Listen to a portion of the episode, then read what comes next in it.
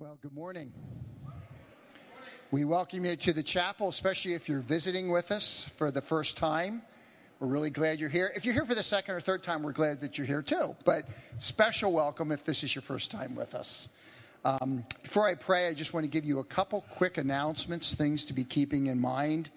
Um, we have, we're going to be having a Christmas choir performance this year at Christmas, and the first practice begins October 17th now, there's only one request, and this is not to exclude, it's just because time is limited. We would ask that people that participate have done something with a choir at some point in the past. Okay, so that may be last year you were in the choir, whatever. So please, if you have any kind of singing experience, we would love to have you involved. October 17th, that'll meet right after the Sunday, about 15 minutes after the Sunday morning service. Anything else on that, Don? Is that good? Good. All right. Great. The second thing, we began Sunday school today, and of course, it's not too late to jump in. You can jump in at any particular point. We'd love to have you join us. Um, and we, we really are still in need of some Sunday school teachers with uh, junior age children. So if you can help out with that, or, or if you'd be willing to be in a part of a rotation, that would be really, really helpful for us. So Scott, who is our kind of our lead usher, I don't see him in here right now, but you, everybody knows Scott. If you if you would prayerfully consider that, just talk to Scott and say, "Look, I'll pray about it. I'll think about it. No promises. I'll do a rotation. I'll do it every week. Whatever." He would love to talk to you. Um, so if you could look for Scott afterwards, if you're willing to help us there. And lastly, this evening, we're starting up uh, the series again. Pastor James will be starting up the series entitled Relational Wisdom. It starts at 7 o'clock this evening, goes, James, James told me it goes one hour and 15 minutes, and then they stop. So it won't keep you longer than that. By 8.15, you're done. You can either take it here in the church in person, or you can go on to either the email or, the, or, or onto our website and you can click on the Zoom link there and you can take it through Zoom. So you can either do it through Zoom, you know, at home, sitting on a couch or whatever you want to do, or you can actually do it here in person. We encourage you to do it in person, but we're happy to have you by Zoom also. All right? I think that's all the announcements uh, to keep, keep in mind. Let's pray. Father, we rejoice again, um, more than anything else, that we know Jesus Christ is Lord and Savior. Um, we would pray that your Spirit would do his good work in our lives as we sing together today, as we hear your word preached to us, that internal work of revealing areas where we need to repent so we might know the joy and freedom that comes through that repentance, and then know your transformative work that makes us more like your Son. Father, that's our prayer. Help us to look for opportunities after church to touch the life of somebody else by showing them we love and we care by spending time with them. And so, Lord, we want to commit this day to you. We want to commit our lives to you afresh, praying that you would work. We'd pray especially, Lord, for those in our midst who are struggling with different uh, um, physical problems, Lord. I think of Diana, I think of Carol, and I don't want to exclude anybody. We, there's, there's a whole list of individuals who are struggling, relatives that are struggling. And in each one of those cases, Father, may your presence be known powerfully in their life. We would pray for healing, but a deep sense of who you are, drawing people to yourself and the gospel of Christ. And it's because of Jesus we can pray any of this. In his name, amen.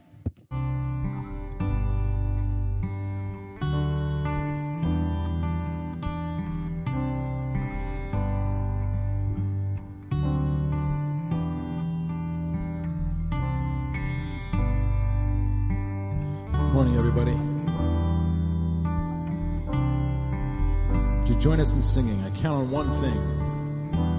I count on one thing. The same God that never fails will not fail me now. You won't fail me now in the waiting. The same God who's never late is working all things out. You're working all things out. Yes, I will lift you high in the lowest valley. Yes, I will bless your name. Yes, I will sing for joy when my heart is heavy.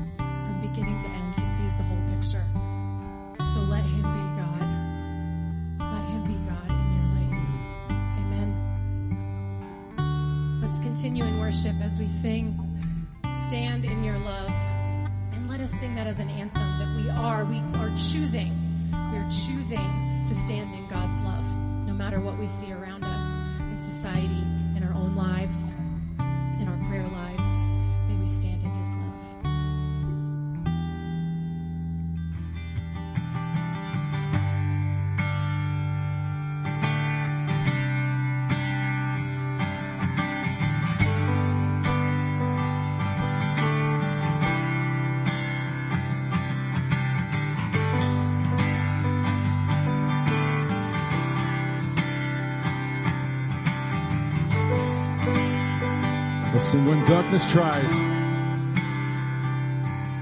When darkness tries to roll over my bones.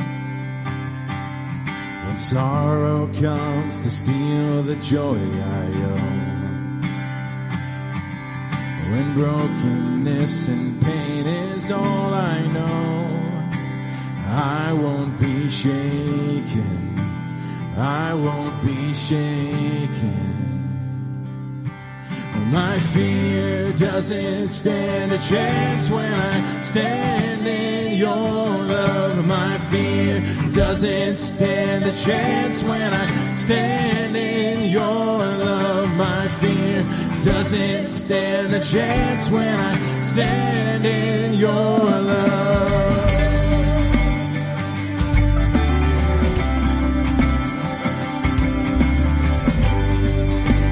Shame no longer.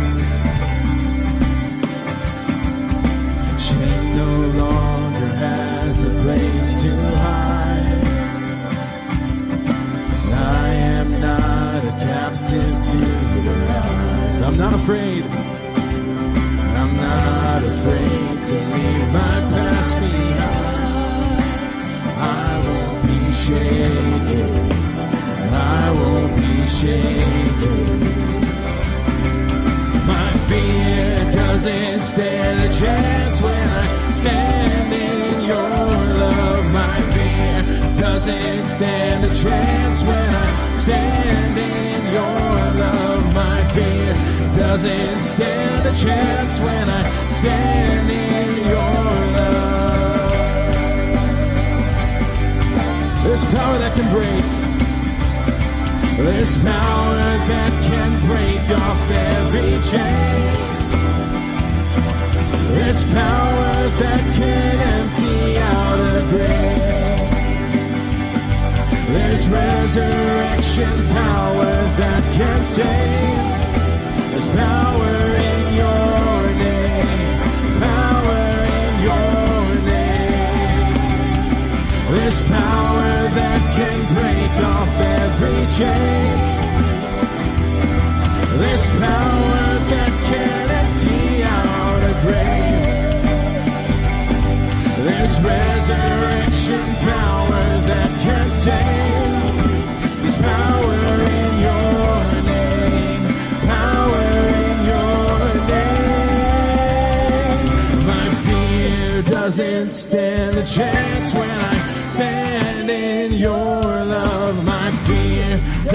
doesn't stand a chance when I stand in your love. My fear doesn't stand a chance when I stand in your love.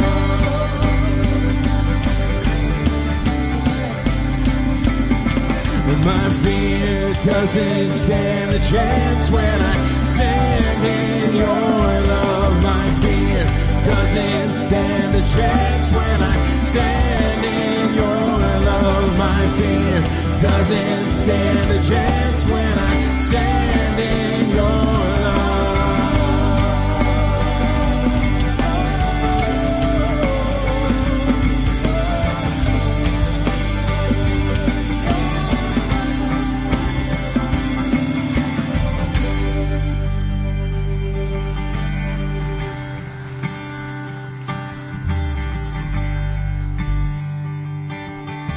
There's power that can break off every chain.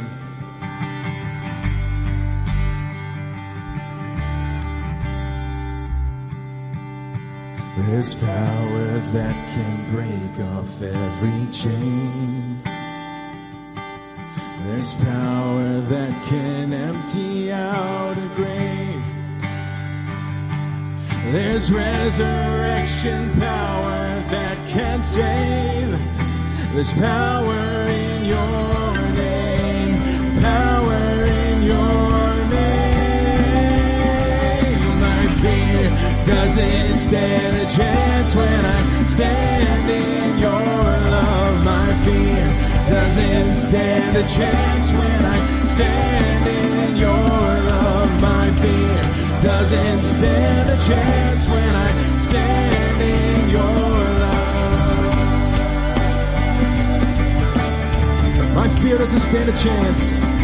And my fear doesn't stand a chance when I stand in your love. My fear doesn't stand a chance when I stand in your love. My fear doesn't stand a chance when I stand in your love.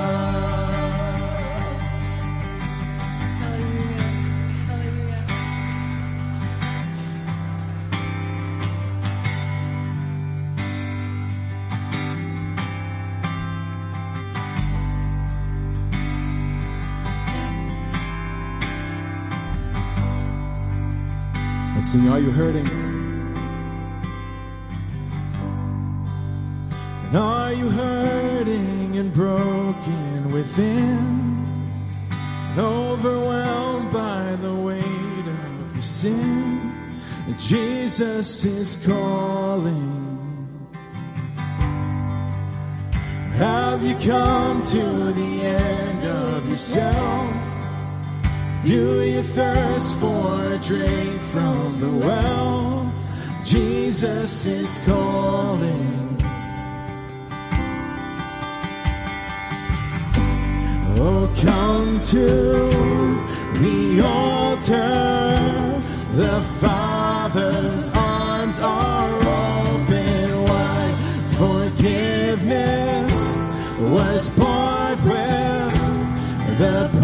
precious blood of Jesus Christ.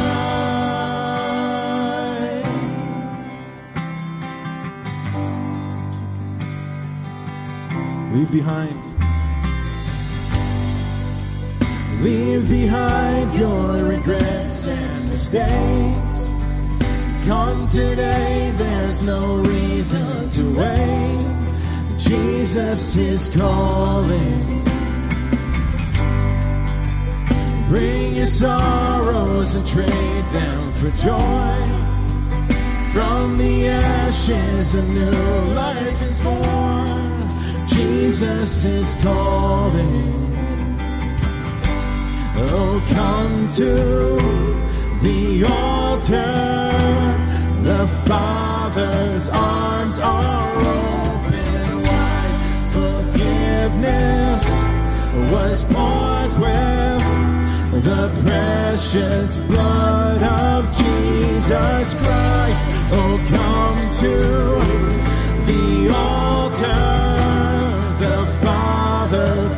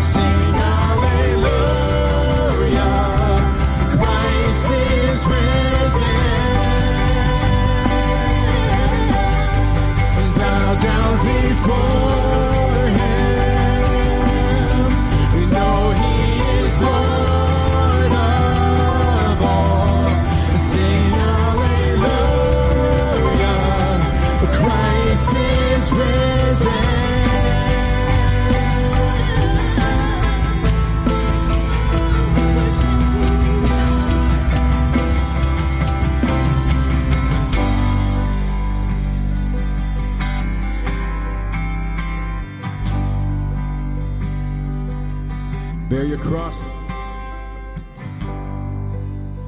Bear your cross as you wait for the crown. Tell the world of the treasure you found. Jesus is calling. Oh, come to the altar. The Father's arms are open. Forgiveness was bought with the precious blood of Jesus Christ. Oh, come to the altar. The Father's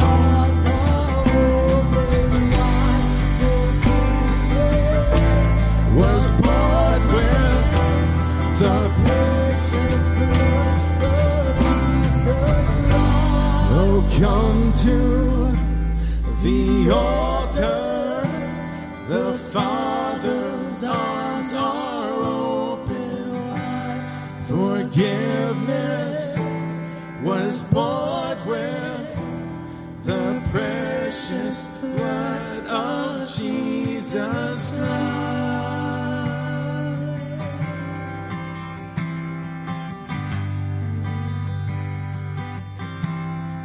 Yes, Lord, this morning we give you praise, and glory, and honor. We know that we can run to you.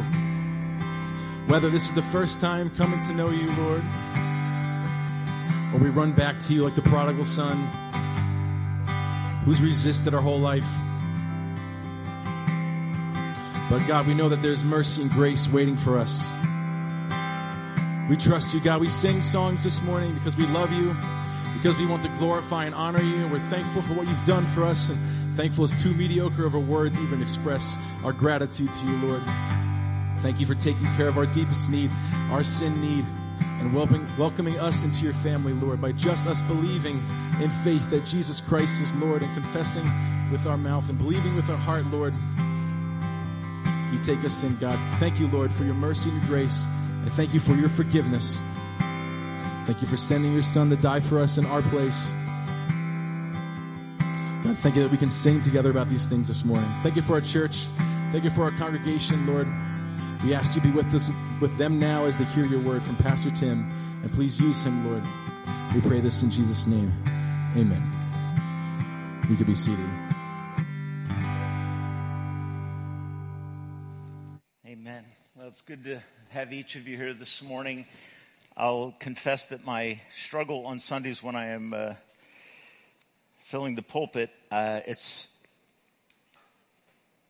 I have this struggle with not being able to sing as strongly as I would like to, which may be a blessing to some close to me, but uh, I just I become conscious like you still have to preach, so take it easy. Uh, so it's just a it's a great joy uh, to be able to share God's word with you this morning. Uh, there's a sheet of verses that uh, if you need it, just raise your hand. Um it's good. The effort is to uh, kind of minimize the amount of running around that you have to do in the Bible this morning, and also you can take notes uh, on the sheet because we're going to be looking at a number of different verses. So um, just raise your hands again. There's some over this way, I think, over that way, Bill, and up front. Okay, so let's uh, let's jump in this morning as the brothers pass out uh, that for you. Just as they go by, raise your hand and they'll acknowledge your uh, your need. So we're going through a series in the book of Proverbs, and James did a beautiful job last week of introducing us to this study on wisdom. Uh, by covering the topic of anger. Doug will be covering the topic of friendship in the near future. And today I'm going to be dealing with the topic of relational brokenness. Uh, can I move beyond brokenness in my relationships? And if so, how? All right, the book of Proverbs becomes an interesting treasure of wisdom that helps us with navigating the difficult circumstances that indeed are part of our lives. No one lives a life free from these struggles. No one lives a life free from injury. Oh, children can be dismissed to junior church. Like I just wounded my wife, okay? My wife's back there waving at me and I'm ignoring her. Hope that's not true all the time.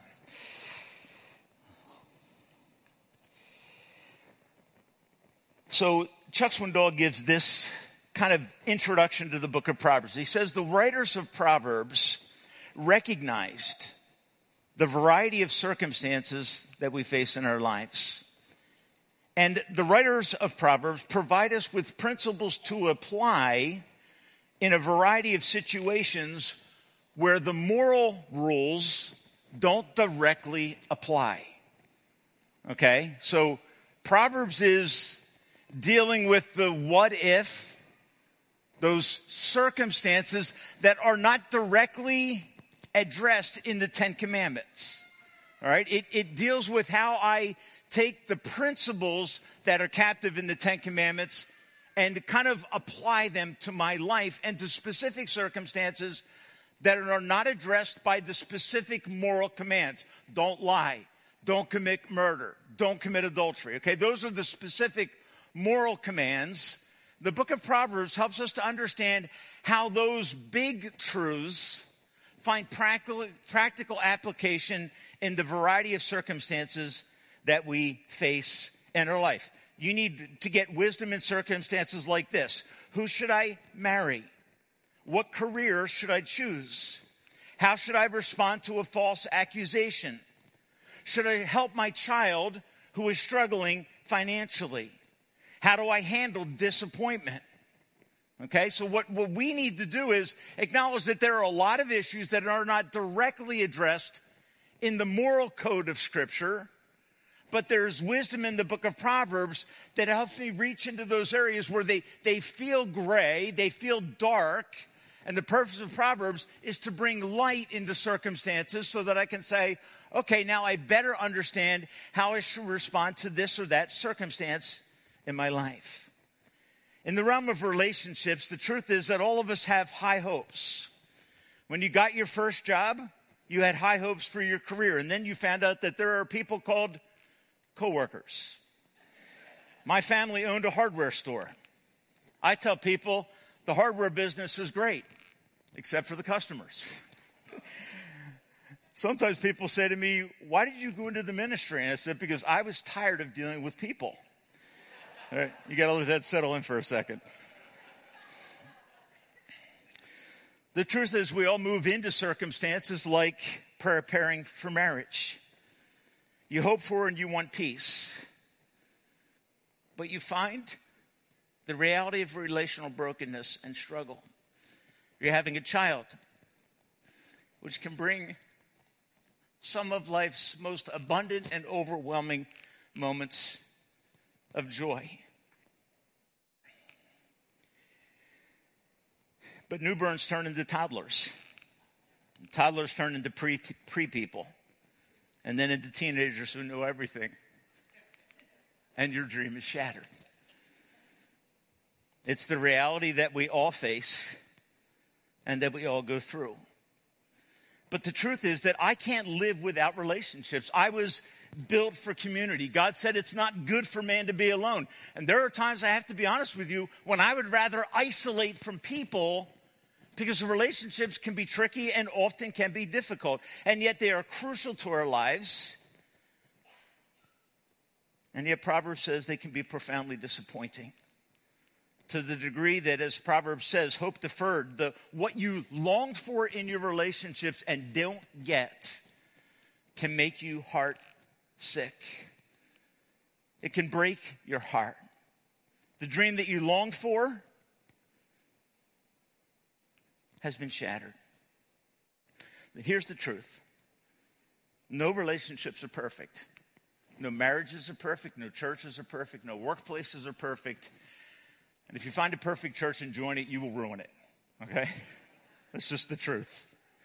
The question that the Bible addresses is how can I, in a broken world, as a broken man, how can I minimize relational dysfunction?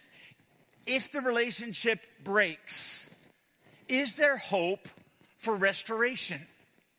Can we get it back together in our friendship, in our church relationships, in our marriage, where there is deep wounding and hurt? Is it possible to move forward from things that tend to promote a sense of ill will and disappointment? So, what I want to do is answer the question Can I re- recover from relational brokenness? The, the, my answer is the question I want to ask to that idea of relational brokenness is How do I overcome it? How do I move beyond it using the wisdom that's, that is present in God's Word? And I think the first answer I would give you is this Remember that brokenness happens. Okay, so that it is not disappointment in your marriage, but it is here it is in my marriage or in my workplace or in my parent child relationships. It's not abnormal to have struggles. It's part of living. I need to remind my wife of this. It's part of living with a sinful man. All right, there, there are going to be struggles and difficulties and things that we need to work through because I'm a broken person. That should never be an excuse for bad behavior, but it should always be the reality that we live within and the need for repair in broken relationships is constant. If, if my brokenness that I will admit to is unaddressed, it will always go badly. There is an inevitable direction that the water or the tide of life is going to pull you in if you don't deal with relational brokenness. And the first verse I want to look at is Proverbs 10 and verse 18 it says this it says, hiding hatred makes you a liar, slandering others makes you a fool.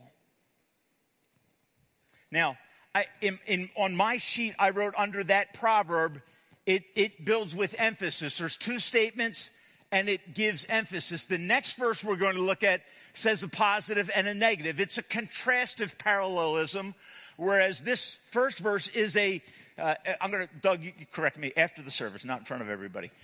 When it, when it layers two things that essentially say the same thing but ramp up, I'm going to, for the sake of our discussion today, I'm going to call it an emphatic parallelism. Okay? Meaning it, the, the, the tone of it is to emphasize the truth that it's stating. That's what happens in the first proverb that we look at. Now, it's interesting when you look at the word hate in Proverbs because our tendency in the American scene is to think of hatred as something that is very loud, it's very angry, it's very animated. Okay? We think of screaming when we think of hatred. Okay? In the Hebrew world, and in Proverbs particularly, the idea of, of, of hatred leans more towards a, a, a, a deep sense of ill will or a desire for harm. Okay, it's I have been so wounded that I long to see the other person pay a price for what they've done to me. Okay, so so hate is a lack of control. Hate in Proverbs leans more towards this idea of nursing a wound or a grudge. Now the question that comes up is how does that move from the wound to a sense of ill will or a desire for that person's harm. And if, if you've ever been damaged, which I'm going to assume that every person in this room at some point along the road of life can remember a time when disappointment, frustration, and hurt were overwhelming. If that's happened to you, here's what you learned. It, it does not tend to produce good outcomes, especially when you nurture it and you nourish it. Okay? It, it will corrupt. It is a corrosive tendency. When I harbor that hurt, when I hold it in, this proverb says it makes you a liar, meaning you will tend to distort the reality of the harm that was done to you. You will tend to emphasize it and distort it to make the other person pay by the people that you talk to about them. Okay, you'll it, it'll it'll it'll warp reality. And then he says, slandering others makes you a fool. It makes you a liar who distorts to destroy. And when it happens, it is both embarrassing and dangerous because it can become deeply negative. I find that the only thing I can want for someone is bad, is negative. I want them to suffer. So hiding hatred makes me a liar. Slandering others makes you a fool. Meaning I'm not responding wisely to the circumstance. Proverbs 11, 12 helps us all to un- also to understand how, how brokenness can deeply and negatively affect us. Here's what he says A man who lacks judgment derides his neighbor, but a man of understanding holds his tongue. Okay? A man who lacks judgment derides his neighbor. Here's the way the message translation tries to capture this thought it says, mean spirited slander is heartless. Okay? Meaning, if I drift into the mindset of desiring to damage people, I must put aside my heart. And when I put aside my heart, a level of ugliness will emerge that is willing to slander other people and to destroy them with a verbal sword. The idea, I think, when you take these two verses together is that this sense of ill will that is, in, that is inevitable in a broken world and in broken relationships, that sense of ill will prompts slander, spreading bad things openly and recklessly, whether it's true or false, is not really important. What's important is that I can take that brokenness that I am harboring and communicate it effectively to others to damage the person who has wounded me. Okay, and the, the consequences of that approach are devastating. What does the rest of the verse say? A man of understanding, a person that is moving in discernment, that is, that is living wisely, what do they do? They hold their tongue. Okay, just so think about that. When someone wounds you, what is your first impulse? Who are you inclined to call first and why? And why them? Okay? Why do you want to share that with somebody? I'm going to tell you why. Because that kind of harm breeds ill will in my heart, and that ill will leads to me distorting the event that happened or communicating it for very poor and bad reasons. Okay, so the, the, the, the, guy that writes the proverb says to us, a man of understanding holds his tongue. He understands the danger that is present when he or she is wounded. Okay, usually when I get wounded, what do I want to do? I want to victimize because as a victim, people give me permission to say things that they should never allow me to say to them about the other person. Okay? So don't allow yourself to get turned into a victim to become a person overrun with ill will because when you do, your tongue will break loose and slander, which can either be false or true, shared to damage reputation, will become normative in your life and it will always have a devastating effect on your heart personally. You take the wound that you received and you make it worse by dwelling on it in a way that is not helpful. There's a predictable direction, an inevitable danger when we nurse a grudge, a wound, and cultivate this idea of ill will. Jesus addresses this in the Gospel of Matthew, doesn't he? Matthew 5 and verse 21, when he's talking about the command, thou shalt not kill, he says, whoever is angry with someone, some translations use the word, whoever hates someone has violated the spirit of the command, thou shalt not murder. Why? Because all murder starts with some degree of disregard for others. It may be born out of resentment towards that other person. And when I cultivate and I feed and nourish that sense of ill will that I have, that hatred that I feel can be something, become something much more dangerous. There's a sense in which Jesus actually equates hatred and murder. It's not to say that both are criminal. But it is to say that before God, both are equally devastating. Okay, so that, that, that, that's the kind of the thrust of this first part. Don't allow hatred to take root in your heart. Don't allow ill will to take root in your heart because it will end up going badly. The Proverbs 6 says this. It's the verse that ran through my mind the whole time I prepared the sermon. Can a man take fire into his lap and not be burned? Can I go out to my fire pit, take a shovel full of embers, put them on my lap, and say, I'm doing really good? Okay, the answer is obvious. And that's the way that proverb is set up. It states a very obvious thing in a very simplistic way. I cannot take the hot coals of anger and ill will, accumulate them in my life without personal damage.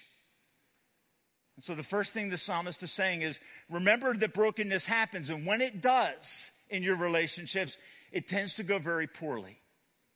Be aware of that. Give yourself a serious and stern warning about that. Secondly, so be aware that, that brokenness happens. Secondly, avoid natural yet foolish, sinful responses to emotional injury. You know, the most damaging things that are done to us are not typically things that are done to us physically, although I, I understand that there's a whole category of deep brokenness in our culture in the realm of sexuality. And I understand that. I'm not, that I am not trying to put in the same box. What I am saying is that most of the struggles that we go through, most of the damage that is done to us tends to be in the realm of emotional injury. I think at some level, all offenses, all abuses, ending up leaving us emotionally broken and damaged. And the question is, how do I, how do I move beyond that? And as I say that, I, I know in this congregation, uh, that that that exists that that has happened to people's lives. People that are represented here have walked through deep deep abuse and brokenness. The question is how do i how do i move beyond that? How do i move through that? What does god want me to do with that? And god is very specific in the book of proverbs about how he wants you to deal with that proverbs 17 and verse 9 He who covers an offense promotes love. Whoever repeats the matter separates close friends. Now, I want to do something real quick.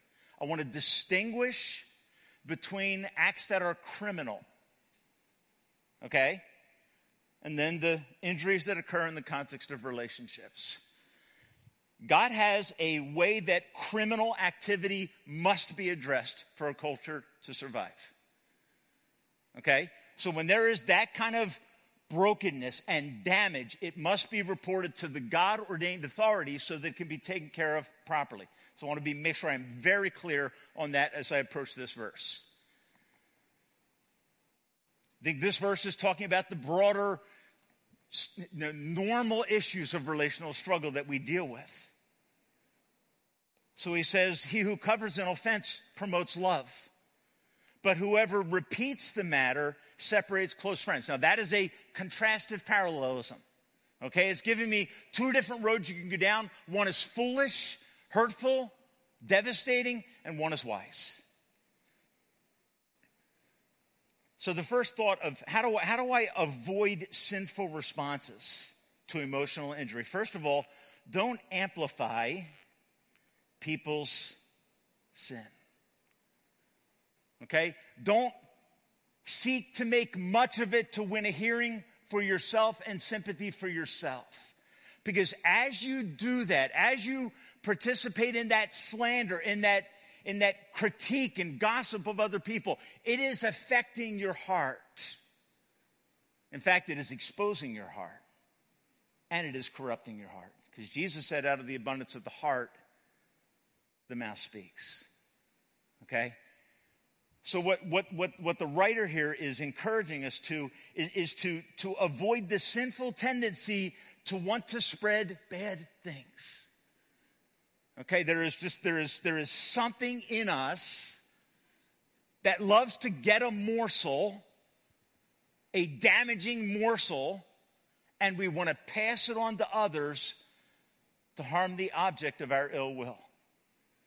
Okay, and it is a devastating and dangerous and predictable pattern that occurs in the life of individuals. 1 Corinthians 13, 5, I think helps, with the, helps us with this text, and I think Paul's probably referring back to it. It says, Love does not keep a record of injuries. It doesn't save up and pile up offenses. Why? Because it know that it inhibits and may destroy the capacity to love others genuinely. So if I hold it in and then spread it abroad, if I, if I sow it like seed, it will grow. And when it grows, the harvest for your life will have devastating consequences. So the interesting word in this proverb is he who covers an offense. So the question then becomes what is covering? Does covering mean I never go and address that wrong with an individual? I do not believe that that is the thrust of this text. It may mean that there are some offenses that are not major enough that they even need to be addressed. It may be inadvertent on the part of someone that you were wounded by them, but they had no intent to wound. So I may say to myself, I know they didn't mean that because I know them. I'm going to let that go. I'm not going to talk about it to others. I'm not going to make much of it. I'm not going to amplify it by coddling it, nursing it, and talking about it. To cover means to refuse to make much of or to repeat in a slanderous or distorted fashion. You know, a lot of times we can keep legends about people's past alive by bad, harmful discussion. And I believe that's what this proverb is warning us against. If you're a parent, let me say this so that I am clear. It does not that we mean that we ignore destructive patterns in the life of our children. That is not what it means to cover an offense. Your child needs to know the truth. They need to know when their behavior is unacceptable. It needs to be addressed for their benefit and their good, and to not address it is not loving them. Okay? But in the realm of relationships, there are times when we need to be cautious about the approach that we are using.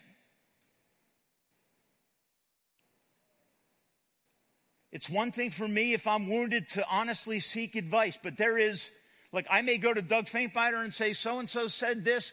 How do you think I should respond? But here's what I need to understand there is a small margin of error when my sharing with Doug and how I say it. If I have already cultivated some degree of ill will towards that person, a heartlessness towards that person, I may overstep and I need to be very careful. And a friend like Doug should say, Tim, I think you're out of line on that.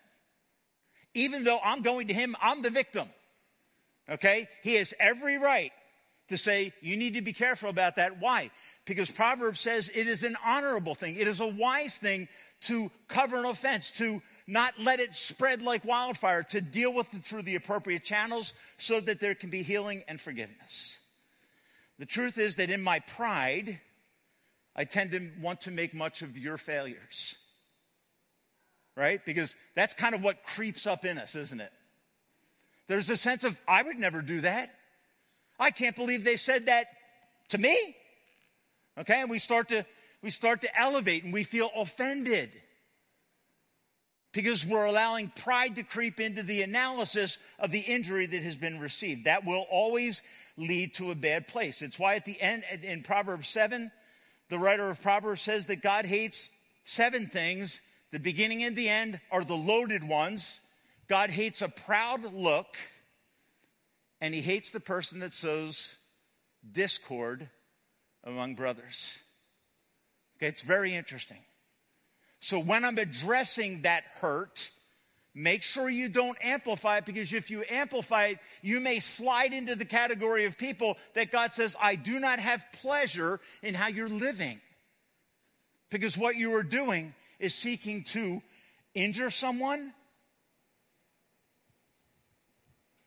with a proud look, or I am spreading dissension in an effort to destroy. Okay, so if I'm going to avoid foolish responses to emotional injury when it comes, not if, I need to be sure that I don't amplify people's sin. Secondly, I need to be sure that I don't gloat in and rejoice in their struggle. And this is a very fascinating text, 24 17. Don't rejoice when your enemies fall. Don't be happy when they stumble. For the Lord will be displeased with you and turn away his anger from them.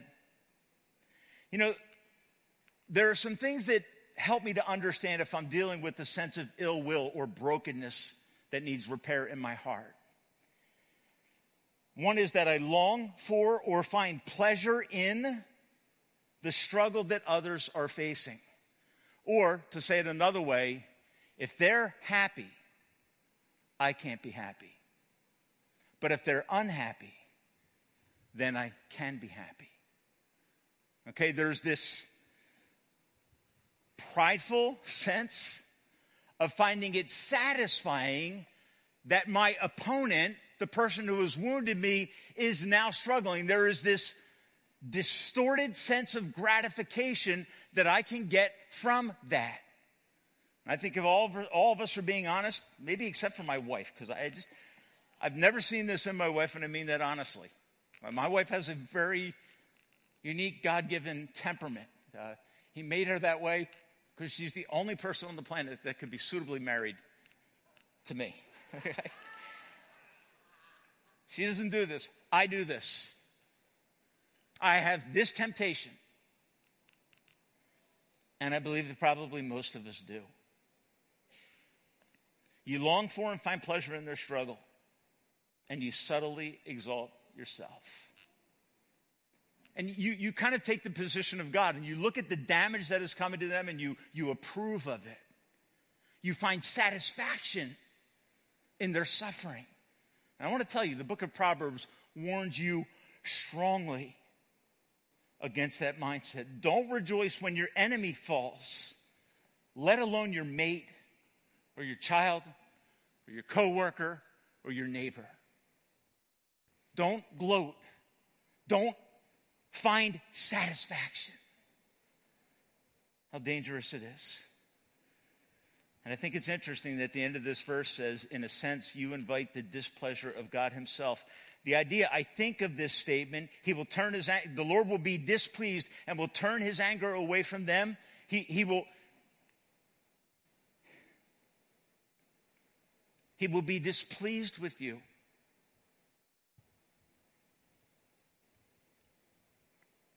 You will forfeit His blessing. And the wise person is going to say, God, I've been injured. Show me the way through this that honors you so that I don't have a heart that is foolish, harboring something that can destroy me. Okay, we, we need to be so careful. As a Christian, I think this one's kind of easy. Remember that God does not hold your sin against you. Because if he did, I would be damned. If God gave me what I deserved, I would be lost. But through Christ, he offers me what I don't deserve, even though I, with high hand, have sinned against him. His love through Christ is amazing. And so we are called to forgive as we have been forgiven, not to gloat and rejoice in the struggle of others. And the third thought is this the way that I avoid foolish responses. Don't plot and seek revenge. By the way, all three of these are foolish responses, okay? And then we're going to move on to the wise responses in a moment. Proverbs 24, 28 to 29. Don't testify against your neighbors without cause or use your lips to deceive. Don't say, now I can pay them back for what they've done to me. I will get even with them. Wow. Okay, I read that proverb. I'm like, that doesn't sound like something that's 3,000 years old. That sounds like the world I live in. That sounds like my autobiography.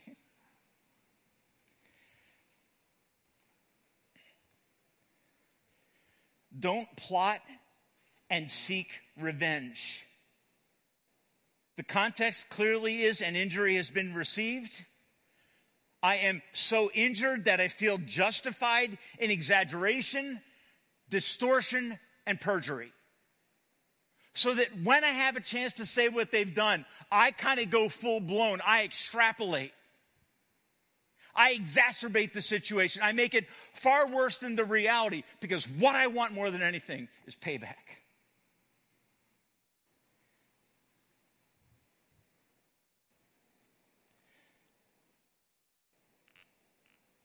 The hymn writer said, prone to wander. Lord, I feel it. This realm of discussion, not, I'm not preaching a sermon to you. I'm talking to us. Because this is something that all of us in a deeply broken world have to wrestle with. And, and we need to learn what it is to live wisely in the circumstances that are not directly addressed by the moral code, by the Ten Commandments. But they are painful and they are deep and they are real and they are often pervasive. God says, don't plan or seek revenge. Don't root for and plan for their demise. And in the picture, it's, it's you went to court and they come in and you lie to destroy them because you feel safe in your lie. And that's the idea of this text that it so distorts and so breaks that I become foolish in my relational behavior. If you look down a little further, Romans 12, verses 17 to 19 say this Do not repay evil for evil to anyone. Be careful to do what is right in the sight of everybody. If it is possible, so far as it depends on you, and as to your role, be at peace with everyone. And verse 19 is clear and strong. My friends, do not take revenge, but leave room for God's wrath. For it is written, it is mine to repay, to avenge. I will repay, says the Lord. Now, here's what I know is clear in this text God expressly prohibits revenge or the word payback. Here's what's fascinating some of the most popular movies in America have payback. I, will confess a sin. Okay? I love the movie Taken. Okay? You know why I loved it? Well, I like action stuff. Okay, so that, that was that was good. Action drama, tense. But I loved it when those guys got theirs. Like, and there, there's a reason that those movies gain a high degree of popularity because they resonate with the sinful hearts of humanity. There is something in you that wants to see that guy get what is coming to him. And what he does in the theater, there will be applause. And at one level, how sad. I mean, I love justice, and I, one day Christ is going to come, and when Christ comes, there will be the one who is faithful and true will be the judge, and he will never be bribed, he will never be deceived, and true justice will come. That is why, that hope is why, Revelation 19, I am told by God, do not take revenge. Because what does he say? Vengeance is mine. I will repay, says the Lord. I can tell you one role that I should never have in a movie. That is God's. It's a role that we tend to take in our lives. When we become the judge and jury, when we exact out of people pain for the pain that they've caused us, we act with revenge. We have slipped into a role that we are not qualified to fill. And the result will be and when I operate in the realm of incompetence, incompetence will be the result, and foolishness and destruction. So when I step up and I say, well, you know what? I'm, I'm going to tell them. No one messes with me like that. No one can say that about my wife, about my kids, about this, about that. Things that at, at, one level become irrelevant as you go down the list. But we say, I'm going to play the role of God forgetting that God expressly for his children prohibits that which takes me to my worst person. Here's the struggle that we have then, okay? Because now you're like, okay, but do they ever get theirs? And the answer is yes. Apart from the grace of God, apart from true confession, yes. What does he say? God says, vengeance is mine. I will repay, which really is a call to do what? Trust me. God says to you, he says to me, trust me in that circumstance where you have been damaged and you want to fly back in their face. Get out of my way. Give me elbow room so I can do the things that I do. And I will do it well and justly, without ever exaggerating, without ill will. It would be a fully just recompense. Folks, do you understand that at the end of the day in Revelation, that is Christian hope?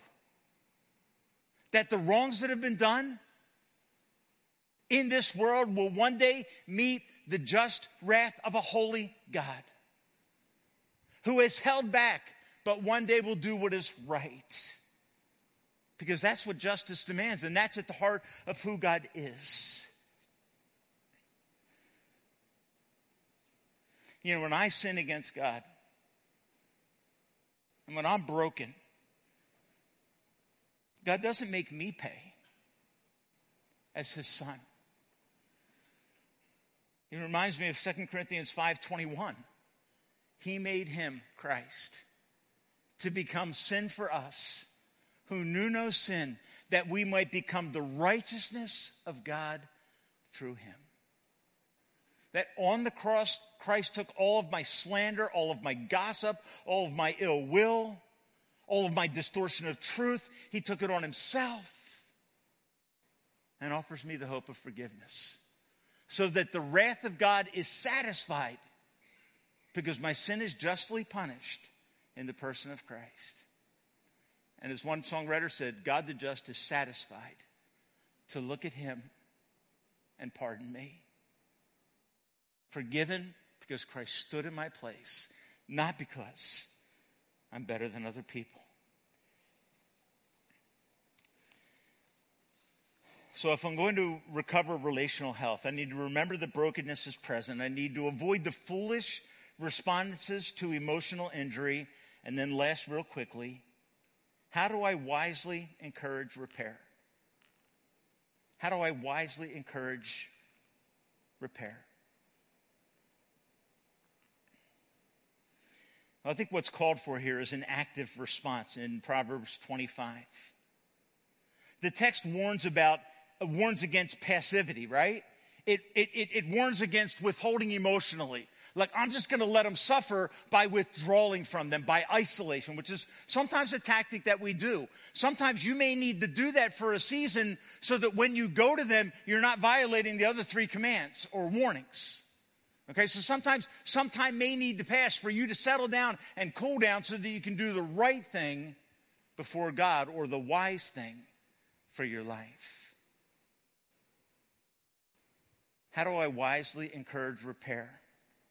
How do I defeat ill will in broken relationships? Chapter 24 says this, or I'm sorry, uh, 25. Uh, let's go, go back to 24 17. Okay? Don't rejoice when your enemy falls. Don't be happy when they stumble. The idea there is, is a gloating, a sense of self justification. Okay? There's a, there's a tendency to say, see, I was right. They're getting what they deserve. I'm, I'm justified. Right? And there's this subtle sense in which pride can creep in. So, one of the things I need to do if I am wisely encouraging repair, I need to stay humble.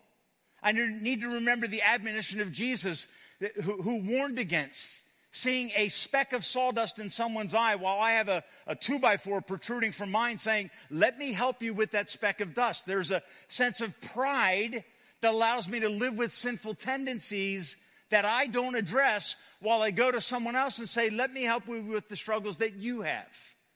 All right, there's a sense of pride there that Jesus strongly and boldly confronts and calls us to avoid. I think Galatians 6 also goes after this a little bit. In verse 1, it says, Brothers, if someone is caught in a sin, you that are spiritual, restore him gently, but watch yourself so that you're not tempted.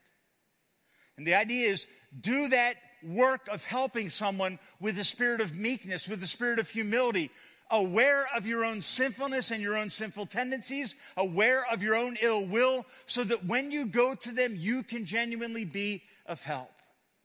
The idea, broadly speaking, in that text is that I come with a humble heart. Because Proverbs also says God opposes the proud, but he gives help to the humble. If I want to help a friend who's struggling, the best thing I can do is go to them with a humble, Christ-like heart and seek repair, not out of desire to punish them, out of an exalted sense of self-righteousness, but as a sinner speaking to a sinner. One of the things I teach parents in, in, in, in, teaching a class on parenting is that you need to approach your child as what you are a sinner in need of a Savior. It will change how you correct them because you will realize that you are a broken person coming to another broken person, trying to help them find repair where you found it first. Right? That's the job. And so the text encourages us very strongly guard your heart against pride because God opposes it, but He gives help to the humble. So if I'm going to approach, stay humble, and then just this thought overcome evil with good. I told you my natural tendency, I'll just confess it, my natural tendency is want to make someone hurt if they've hurt me. It's when I'm out of touch with what God wants, when I'm walking in my flesh, that's who Tim Hoff is. If you're ever sitting at a green light in front of me and it turns green and you don't move, I, is anybody else struggle with? Like, I'm telling you, at the most basic level, I'm late because of my decisions. I'm behind someone at the light and it turns green and they don't move so that I can get out of my problem. I, I, I feel a sinful sense of agitation. When I just am being polite, I just give a toot. And you know what I do. If there's something about like, I got him. It's like that is so stupid. But you watch that, right? That road rage is born out of pride. How dare you? And I'll tell you an incident that I didn't plan to tell you about. And this, this is on the more serious side. We lived on Route 476 uh, near Harleysville, uh, Montgomery County interchange. There was a guy following a girl. He was driving a Dodge truck, silver. Somehow he got irritated with her. And he hit the back corner of her bumper. Flipped her car and killed her. Okay, the reason I know that is because the state police came to the store, the hardware store I grew up in, where I didn't like people. He asked us to look at surveillance video, looked at surveillance video, boom, there he is, buying silver spray paint to cover his brokenness. Because I want to tell you something. It's easy to look at that. I would never to be to have a sense of self-exalted pride. I want to tell you something. You be very careful. If you harbor ill will and try to make people pay, don't tell me what you're not capable of. Because God tells me what I am capable of. If I hate someone, it can go very badly. That's a seed that's planted that will turn into something. And it will not be pretty and it will not be helpful. Overcome instead evil with good. Proverbs 25, 21, last verse I'll read. If your enemies are hungry, and folks, I want you to notice the word is not friends, the word is enemies.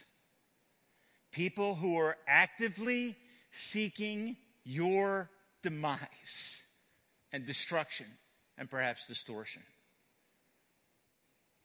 If your enemy's hungry, give them food to eat. If they're thirsty, give them water to drink. And that's unqualified. I hate that. That's unqualified.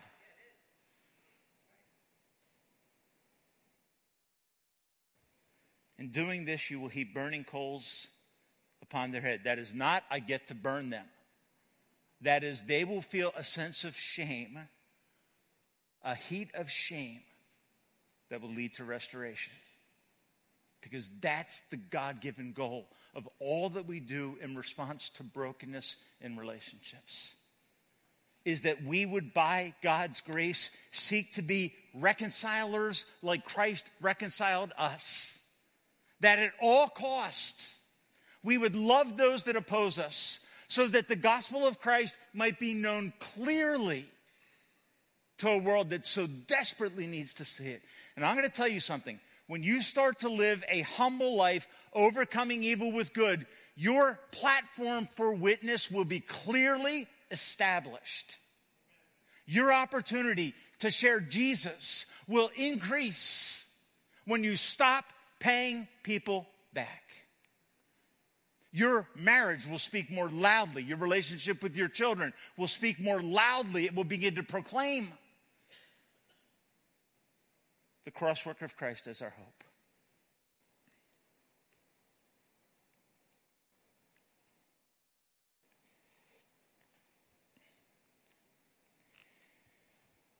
Let's close with this thought. There is hope for relational healing. There is the strong possibility of getting past brokenness because of Christ if I choose wisely. If I choose foolishly, I can almost guarantee you, you will only deepen the pain. And the person that has offended you, you will only deepen the ill will in your heart by attacking and distorting and destroying and discussing things that should not fall from your lips.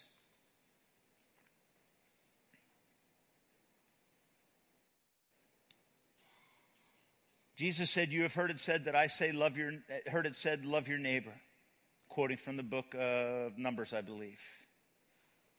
But I say to you, love your enemy, love your disappointing mate, love your frustrating child, love your rebellious, selfish teenager, your ill tempered dad, your malicious mom, your mean spirited and dishonest coworker. Love them. Love them. Love them like Christ loved all those that turned their back on him on the eve of his crucifixion. Love them. Let the, let the love of Christ that is manifested through the cross deeply impact your heart when you are frustrated, when you are broken, when you are hurt, when you are wounded. Let the love of Christ just be amplified in your heart. Get to the cross and remember that in spite of the fact that you are and were a rebel, he moved in your direction to rescue you from your rebellion, not against others, but against him, so that he could bring you into his family and change your life forever. Ephesians 4:32 leads us into the Lord's table this morning. It says this. It says, Be kind and compassionate to each other forgiving each other as God in Christ has forgiven you. Hurting people hurt people. It's just the way it is. And forgiving people forgive others. And we're going to come to the Lord's table this morning. The Lord's table says something about me, and it says something about Jesus. It tells me that Jesus came in human flesh, lived a perfect life, went to Calvary's cross after having his body broken, shed his blood because the wages of my sin is death. And he did this so that he might bring me into fellowship and relationship with him forever and for free.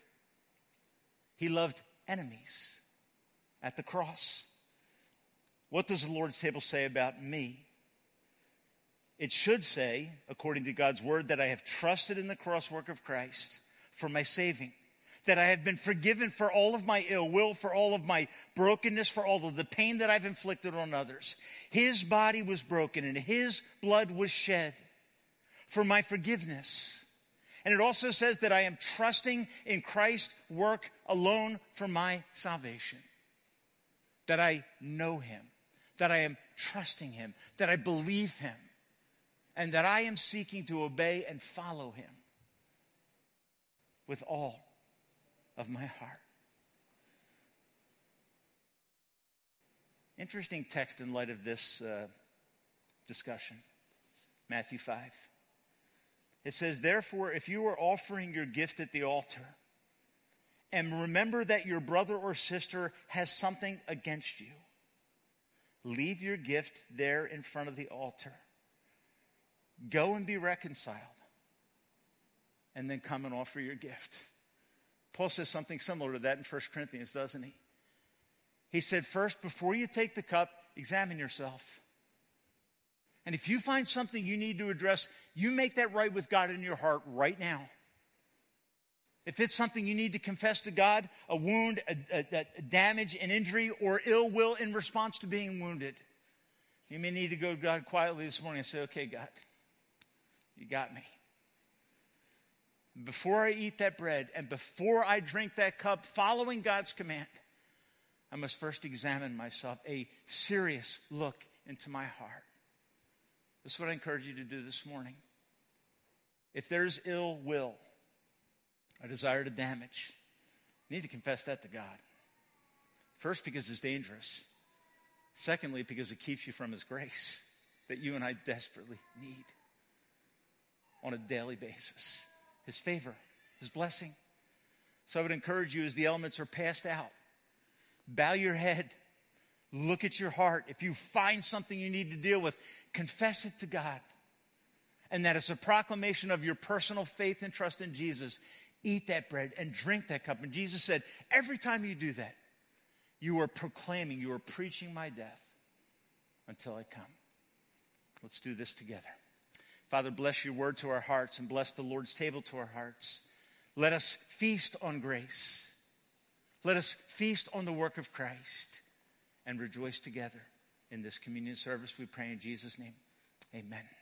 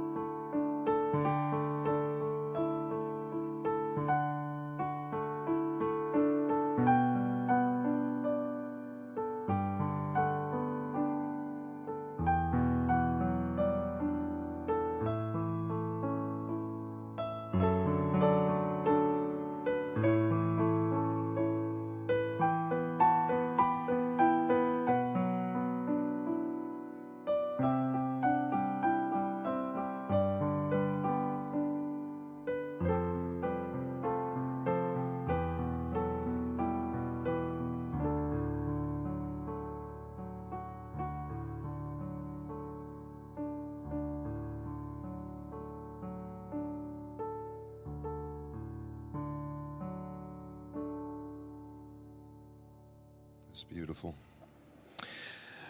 From 1 Corinthians, Paul said this I received from the Lord what I deliver to you. That the Lord, on the night that he was betrayed, took bread. And when he had given thanks, he broke it. And he said, This is my body, which is broken for you. Do this in remembrance of me. Would you eat with me?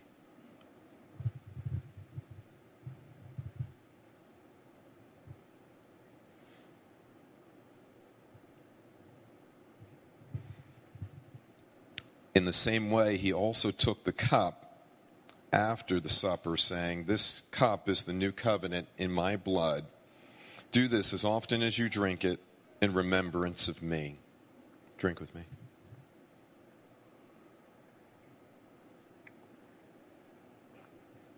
For as often as you eat this bread and drink this cup, you proclaim the Lord's death until he comes. Would you pray with me? Father, this communion service is not a work that we do, it's a gift of your grace. It reminds us of the gracious work that your Son did for us on the cross. Father, this communion service is also a promise.